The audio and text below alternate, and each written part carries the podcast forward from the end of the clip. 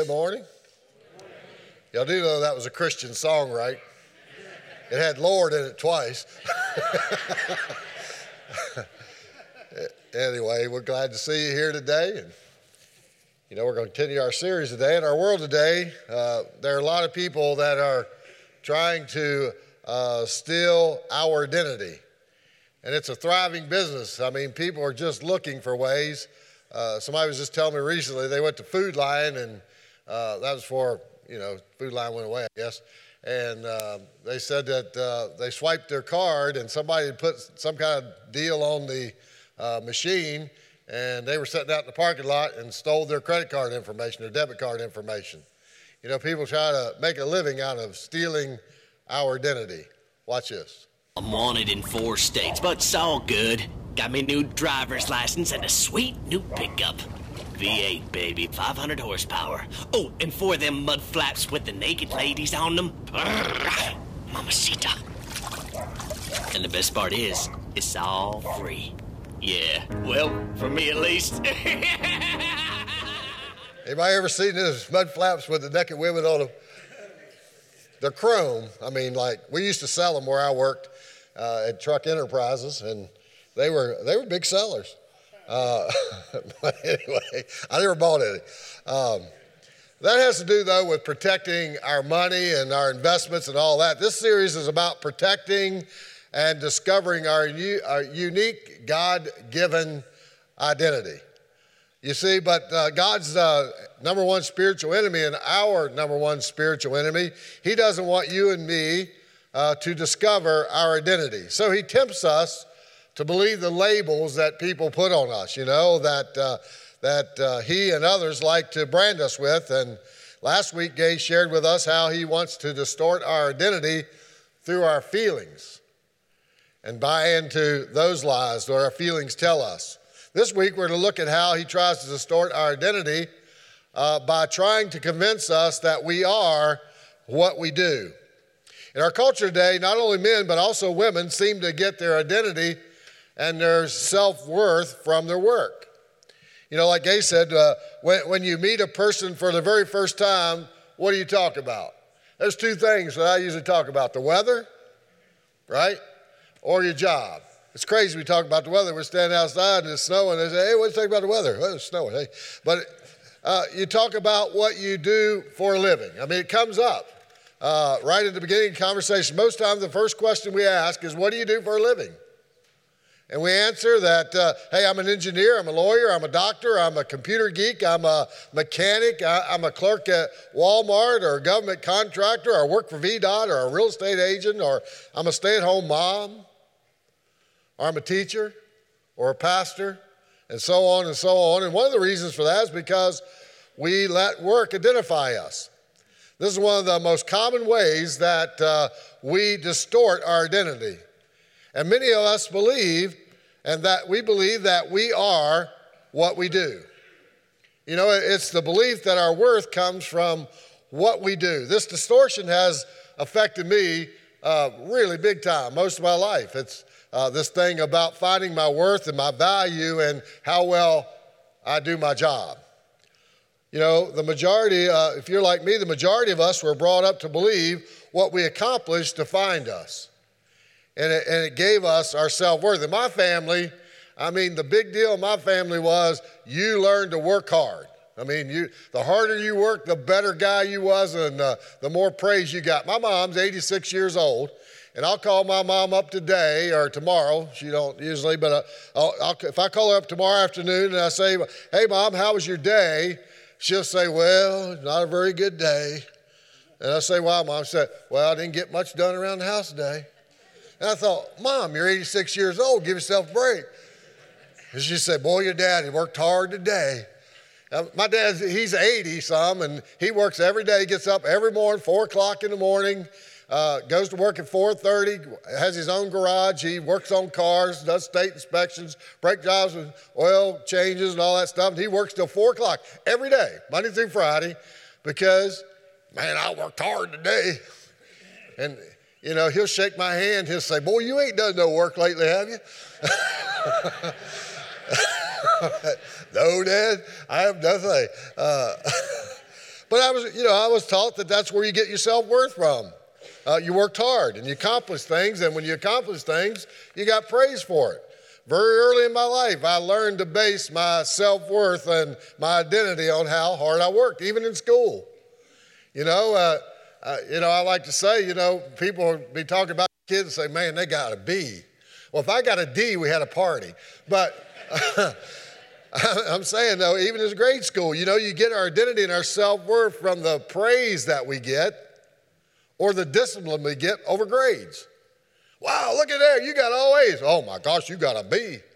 And, and so we find our self-worth. I got to get A's to have, the praise and the adoration. Therefore, we grow up believing that the lie that we are what we do. The wisest man in the Bible, they say, was Solomon, and he lived. He tried to find his identity, and what he did. Ecclesiastes, if you look at that in chapter 2, it says, "My heart took delight in all my labor, and this was the reward for all my toil." In other words, Solomon was saying, "Look at what I've done. Look at what I've accomplished. Look what I've built." I built this great kingdom, and I've got all this money, and I got all these women and wives and all these buildings and all these vineyards. Look at me. Look at me. I'm the man. Look at everything I've done. Isn't it awesome? But then if you just read one verse later, in verse 11, you see the result of Solomon putting his self-worth in what he did. He said, "Yet when I surveyed all that my hands had done and what I had told to achieve, everything was meaningless, a chasing after the wind. Nothing was gained under the sun." In other words, if you believe our self-worth comes from what we do, then what happens if you lose your job? Are you any less a person if you're on unemployment because you lost your job than you are if you work every day of your life? Are you any less person? While, not getting our paycheck is a big deal, it doesn't change who we are. In the eyes of God, you're still the same person whether you're working or you're not working. If you define yourself and you get your identity and self-worth by what you do, then it does define you. If you judge yourself by how much you make, then if your salary gets cut in half, then you'll only be worth half as much because you're only making half as much as you used to make. Do you see why we need to get away from getting our self-worth and our identity from our work and how much we make? In the eyes of God, you are no different. You're no different if you make $100,000 a year, if you make $20,000 a year. You're no different in God's eyes. And so if God doesn't see a difference in me and how much I make and what job I have, then why should I? You see, we need to get away from defining ourselves and getting our worth and our identity by our work. Now, I'm not saying that we shouldn't have a good job, and I'm not saying you shouldn't strive to have a good job and do your job and earn what you can and to get some things that you need. A good job is very important to have, so I'm not saying that. But what you do for a living, you just don't want to get your self-worth and your identity from that. You are not your job title. And you're more than an 8 to 5. You're more than 8 to 5. So if I'm not what I do, then who am I? Well, I want to answer that question today. But before I do, I want us to look at the story about Mark. About some fishermen in Mark who discovered that who they were after they had an encounter with Jesus Christ on the shore. Now, here's the story. You find it in Mark chapter 1 if you got your Bibles. If not, it's on the screen. You can follow along with us. As Jesus walked beside the Sea of Galilee, he saw Simon and his brother Andrew casting a net into the lake, for they were fishermen. They were identified as fishermen. The Bible says, they were fishermen. "Come follow me," Jesus said, "and I will send you out to fish for people." And the Bible says that once they left their nets and followed him. And when Jesus had gone a little farther, he said he saw James, son of Zebedee, and his brother John in a boat preparing their nets. And the Bible says, without delay, he called them, And they left their father Zebedee in the boat with the hired men, and they followed him. Now, when Jesus recruits his first followers, they were a close-knit group of friends and small business owners and brothers who were running a fishing business. And they were in the business. And he dangles, Jesus comes along, and from the shoreline, he dangles some bait in front of them. And he says to them, "Come, follow me, and I will show you how to fish for people." There's a translation that says, "I will make you fishers of men." Now, like you and I, these men have always most likely identified themselves by their job. They were fishermen. If you would ask them what they did for a living, they would say, "We're fishermen." Because normally what we do defines who we are. And the Bible says very clearly that they were fishermen. And so Jesus is appealing, when he dangles that bait in front of them, he's appealing to the deepest place in their soul, that deep place where all of us have in our soul, the place where their identity lives. And when he offers to give them a new purpose in their life, to become fishers of men. And today, God wants us, if we are still identifying ourselves with our self-worth and our job, God may be asking you to trade who you see yourself to be for his purpose for your life. You see, God designed us to live with purpose. And he was calling out the disciples and he was saying to them, your purpose is to become fishers of men, to follow me and be fishers of men. And God designed us to live with purpose. And he wants us to refocus our purpose from what we do to what he wants us to do. He wants us, we think our purpose is to be a salesman. And God wants our purpose to refocus our purpose from what I do to what he wants me to do and what he designed me to do. Every person is born with purpose. The Bible says the purposes of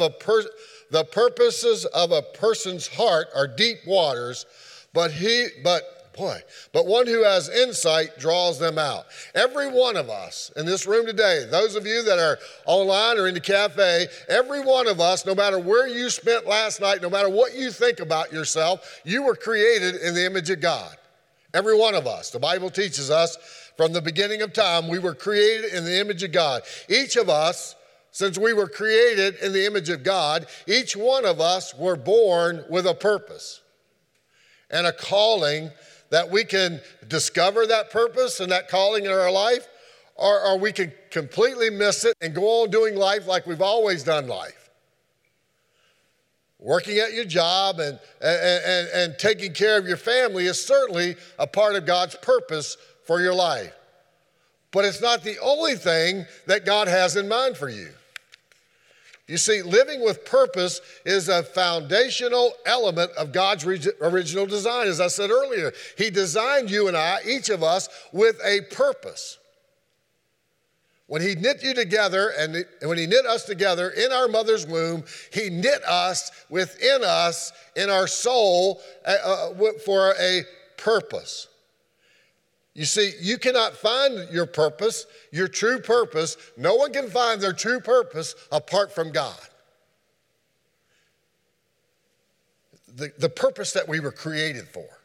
You see, in the end, our identity is so much more fulfilling than just what we do for 8 hours a day. So whether we're picking up garbage or sitting out in a cubicle somewhere, our identity and our purpose is found in who Christ says we are. It's found in who Christ designed us to be and do with our lives. So who am I and what is my purpose? Paul says in Ephesians, he says, "For we are God's workmanship." Now, Gabe spoke and taught from the same passage last week, and another translation says we are God's masterpiece. But we are God's handiwork. We are God's workmanship, created in Christ Jesus to do good works. He created us. to do good works, which God prepared in advance for us to do. You get what I'm saying here now? Your purpose was knit in you, was created in you. And Paul said that God created us so that we are not here by accident. You know, some people think, well, I'm just an accident. My mom and dad really didn't plan for me. I'm an accident. No one on the face of the earth is here by accident. Because Paul is telling us that whether our parents think we're an accident or not, we're still God's workmanship created in Christ Jesus. We're not here by accident, and that God has a purpose for each of us. Now, like the fisherman in our story, God has a bigger purpose, had a bigger purpose for them than just fishing.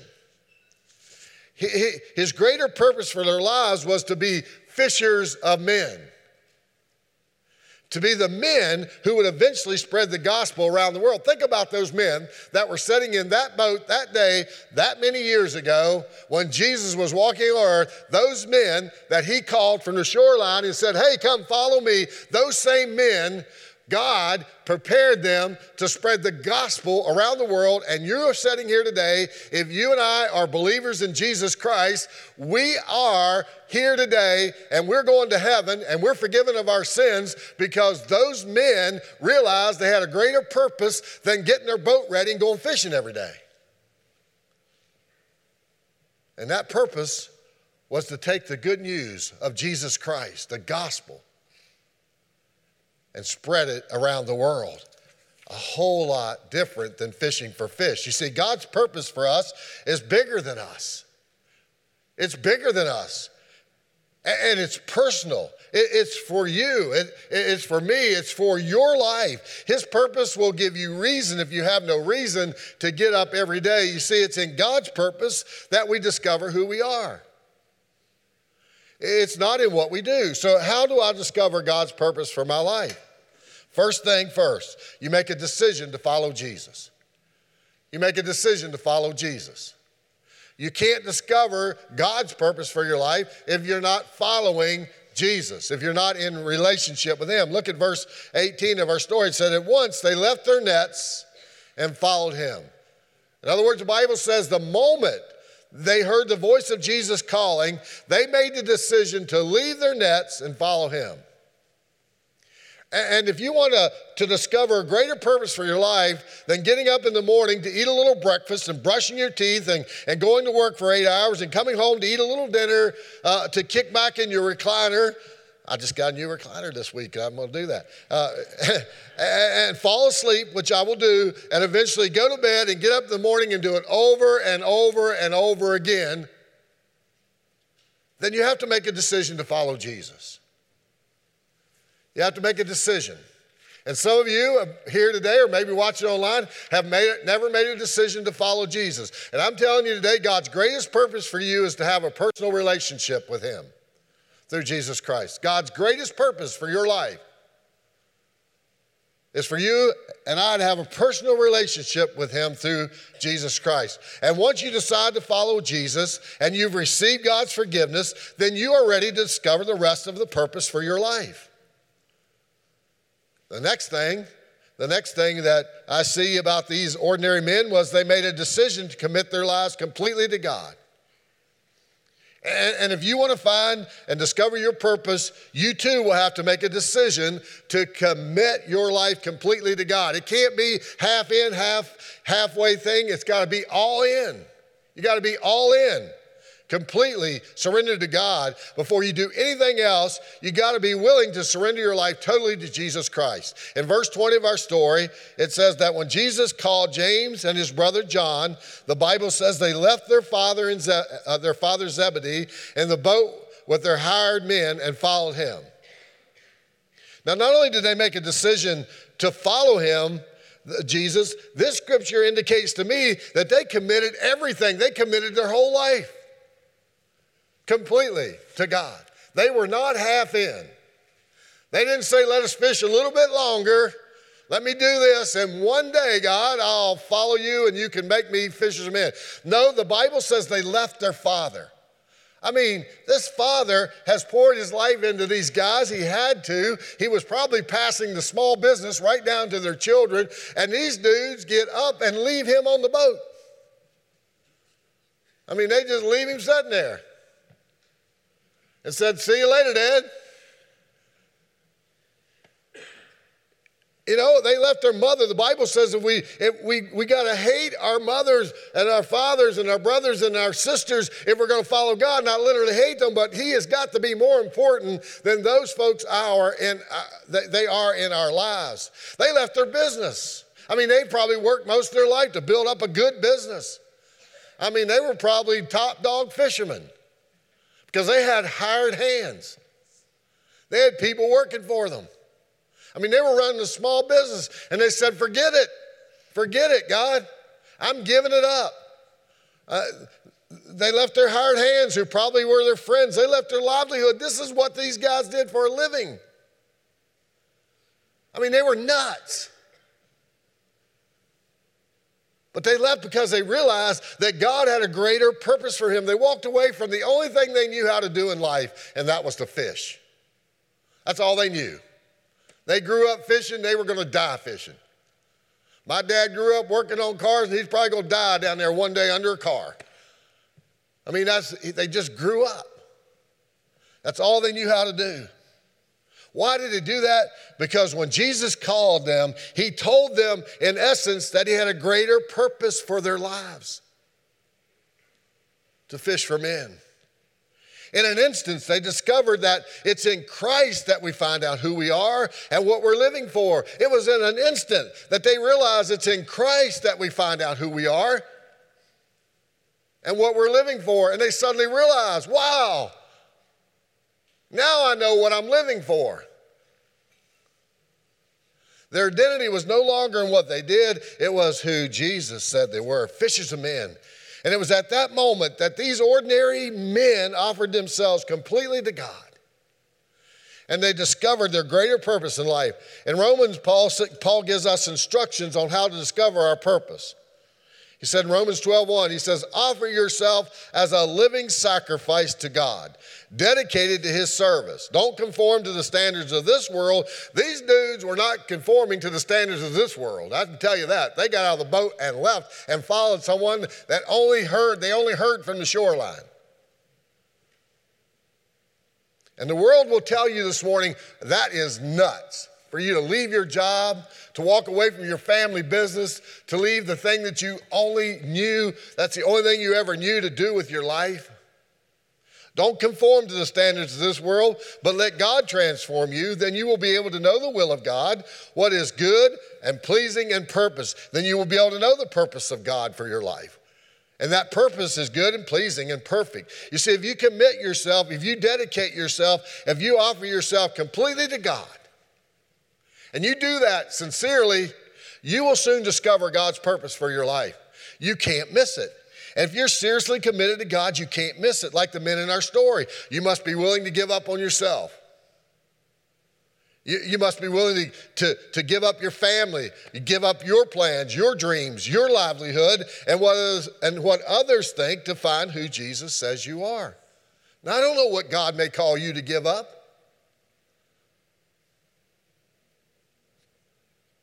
But if you want to know your purpose, whatever he asks you to give up, you need to give up.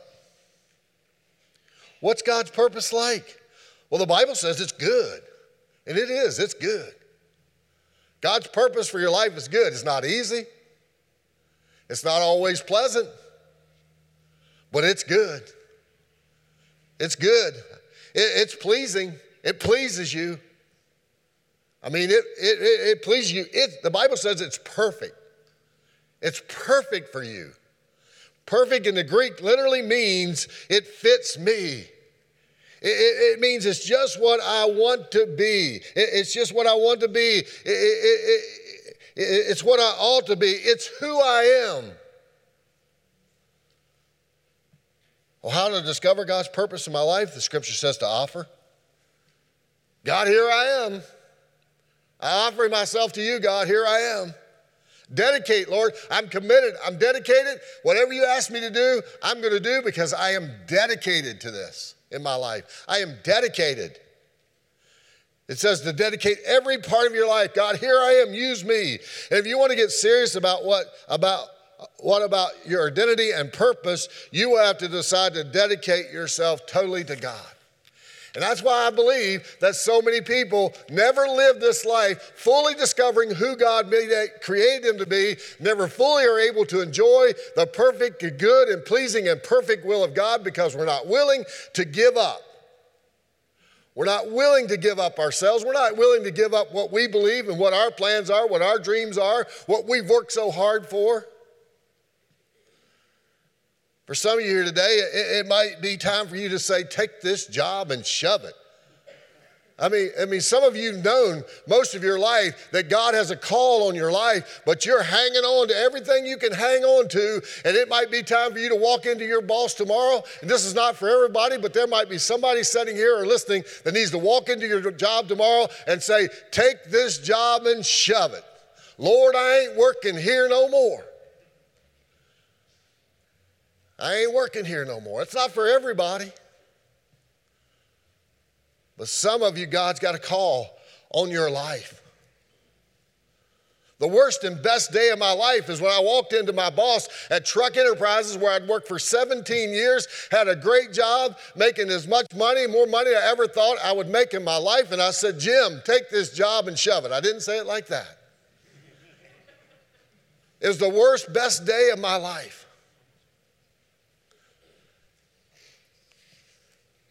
It's time. In other words, you might say, I ain't going to find my identity in this job no more. I'm going to do what God wants me to do with my life. And God's saying, finally. Maybe today, for the very first time, you realize that God has a greater purpose for your life.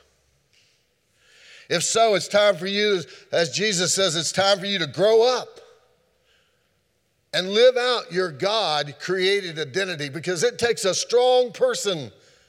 It takes a person that's mature and grown up to live out your God-created identity and no longer buy into the world's standards, but say, you know what, I'm going against what the world says. I'm going against what my family says. My dad says I'm the dumbest son that he ever raised when I said I was leaving Harrisonburg, Virginia, and moving to Woodbridge, Virginia. He said, I didn't think you were so dumb. Well, he doesn't know me well enough. And lastly, we need to spend time with God. You know, the men in our story went from working their tails off fishing on a fishing boat.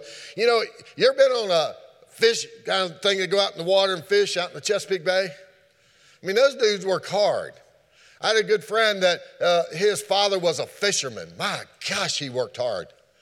And it's hard work, you know, on a fishing boat. They went from working their tails off on a fishing boat every day to doing the only thing they knew to do, to spending every day with Jesus. Every day. For 3 years, they spent time with him every day, learning how to fish for men. If you read the rest of Mark 1, you'll see where they were with him in Capernaum when he taught in the synagogue. They learned, they listened, and they were with him when he taught in the synagogues. They were with him when he healed Simeon's mother-in-law of a fever, and when he healed all kinds of diseases and all kinds of sickness. Everywhere Jesus walked, everything Jesus said, they were right there with him. You can read that right there in the rest of that scripture. They were with him when he drove out the demons out of the demon-possessed man. They saw him. One morning they couldn't find him, and so they went looking for him, and they found him spending time early in the morning with his father. And he was an example to them. And God wants you to spend time. God wants to spend time with you. And he wants you to spend time with him. So each day, spend time with God in prayer. And let God talk to you. People say, well, God's never talked to me. Right here's the whole book, right here. And this is where he talks to you. You can't leave this on the shelf and think you're going to hear from God. Because God speaks to us one of the ways, the great ways, is through a word. And so you let God talk to you through his word. You spend time asking God, who do you say I am? What is my purpose? Asking him to teach you to live out your purpose. Folks, the bottom line is this. Our ultimate purpose in life is to know God. That's our ultimate purpose. God created us that we would all know him, that we'd all be in relationship, that none of us would perish. That's his ultimate bottom line, is to know God and to love God with all that we are, completely sold out, surrendered to him, and to love others with the same passion that Jesus has for us. We are all created to fish for men. And however God ordains that in our lives, no matter what our job or purpose is in life, we are who God says we are. We are his handiwork, created to do his purpose with our lives. Now, you know, this week, this message has kind of been banging around in there all week long, could never really get it settled. And I was here early yesterday morning, and I was out by the fireplace. That's a great place to work because you can work and sleep same time. And if you could write a letter to the younger you, you know, if you could write a letter to the younger you, what would you say to you? What would you say to yourself? You know, so I thought about that. I thought about that for over an hour yesterday. As I sat there, I thought, what would I write? And I thought about it, and here's what I would say to my 6-year-old self. If I could write a letter to my 6-year-old self, here's what I'd say. I would say, you are not the environment you grew up in. You're not the environment. You grew up in an alcoholic, abusive home, but you're not the environment you grew up in. I would write that to my younger self. I would say, you're not a child of divorce. You're not unimportant. You're not a liar. You're not Herman the monster. You're not a bastard child. You're not a farm boy. You're not a parts runner. You're not a salesman. You're not a parts manager. You're not an adulterer. You're not a preacher man. Dear younger Herman Clinton Marston, you are holy. You are righteous. You're set apart. You have a brand new heart. You are a new creation in Christ. You're a child of God. You're a free man. You are God's handiwork. You are his masterpiece. And you were created to be a son, a husband, a father, a grandfather, and to reach people for Jesus. You know, I've not always enjoyed this crazy life of mine. It's been a struggle most of my life. But you know, as I've learned through the years, as I've learned to find my identity in him, I'm finding more peace and joy with who I am than I ever knew as the younger me. And I'm just appreciative of my family, especially Gabe, for walking with me and challenging me to be and see me as God sees me.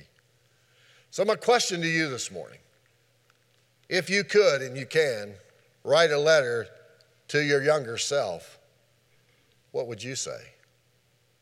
Who are you? Let's worship together. Could we stand and worship together? Father, we thank you. May your Holy Spirit work in our lives during these moments that we have together. In Jesus' name, amen. You know, as Buddy said, the very first step, you may not go say, take this job and shove it. That's pretty radical. But what the fishermen did was they responded to the voice of Jesus. The very first step. They heard him call. They answered his voice. What would you write to your younger self?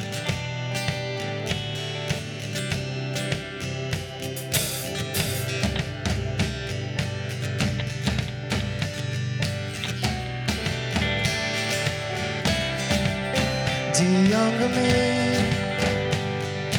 to our storm. If I could tell you everything that I know so far, you could be one step ahead.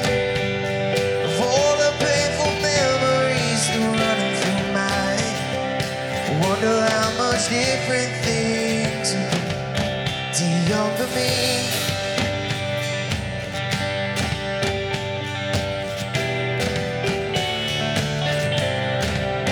To younger me, I cannot decide. Do I give some speech out to get the most out of your life? Do I go deep and try to change the choices that you make? Choices that made me, and even though I love this crazy life, sometimes I wish it was a smoother ride to younger me.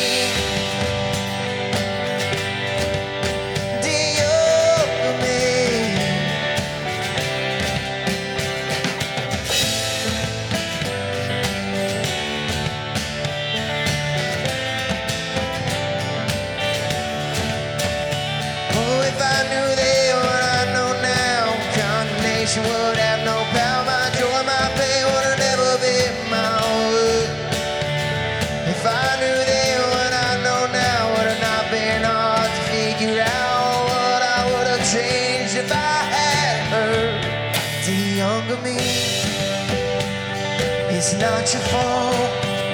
You were never meant to carry all of this beyond the cross. The younger me, the younger me.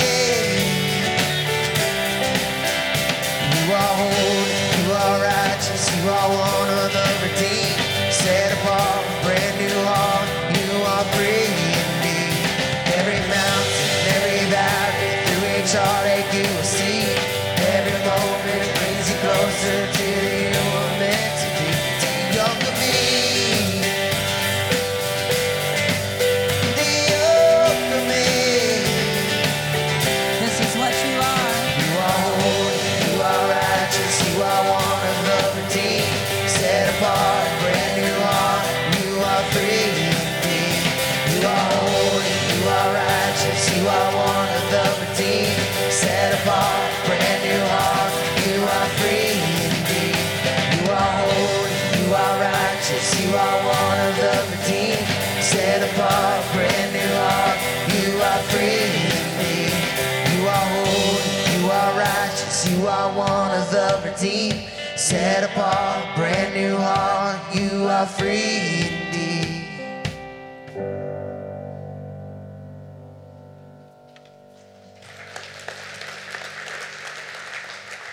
Let's pray together as we close out our time here this morning.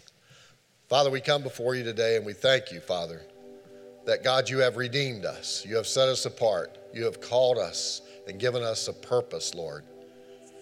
And so I pray today, Father, that you would just open our hearts and minds to receive all that you have for us this day. And I just feel like that I just need to ask you today, maybe you're here and you know, you'd say, you know what, buddy, I really do want to discover God's purpose for my life. And I would really like for you and Gay to pray for me. So as we close out our time together, if you'd like for us to pray for you, that you could discover God's purpose for your life. With all of our heads bowed, would you just lift up your hand real quickly and we'll just pray for you? God bless you. Yes, God bless you. How many of you here today would say, you know what, I'm not a follower of Jesus Christ, but man, I would love to know Jesus. I would love to be in a relationship with him. I want to follow him. And if that's you today, would you just simply pray this prayer along with me as I pray it? You don't have to pray it out loud, but just pray it sincerely in your heart. Jesus, I believe you are the Son of God. I believe that you died on a cross so that I could be forgiven of my sins. Now here's important. Jesus, please forgive me. And then just say, Jesus, I invite you into my life to be my Savior. And then just say, thank you, Jesus, for forgiving me Thank you, Jesus, for being my Savior. Now, with all of our heads bowed and all of our eyes closed, and just Gay and I looking around, and I want you to do this simply because I want you not to be ashamed of the commitment that you made today to follow Jesus. It's like kind of getting out of the boat and just saying, you know what, I'm gonna follow Jesus. I have a personal relationship with him now. With all of our heads bowed, would you just slip up your hand? Anybody pray that prayer today? That would just slip up your hand? Yes, I see your hands over here. Anyone else? Yes. I prayed that prayer. Just slip your hand up. Anybody else?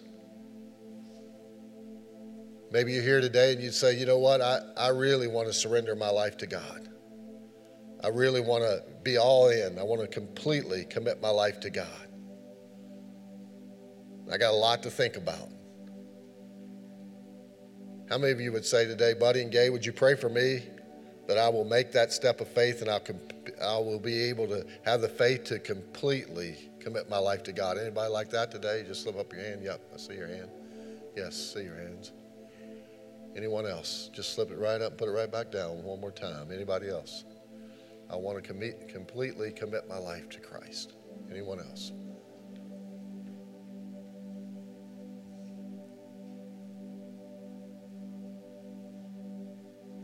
So, Father, we pray for each person today that have raised their hand for one thing or the other. Some, Lord, have said they want to discover your purpose for their life.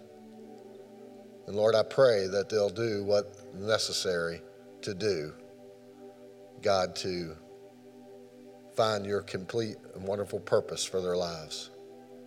Father, there were some that raised their hand today and said that they had accepted you as their Savior. They want to follow you. God, I pray that you will just speak to their hearts today and fill them with the sense and peace of Jesus today. And Lord, then there was a couple that raised their hand and said that they want to completely commit their lives to you.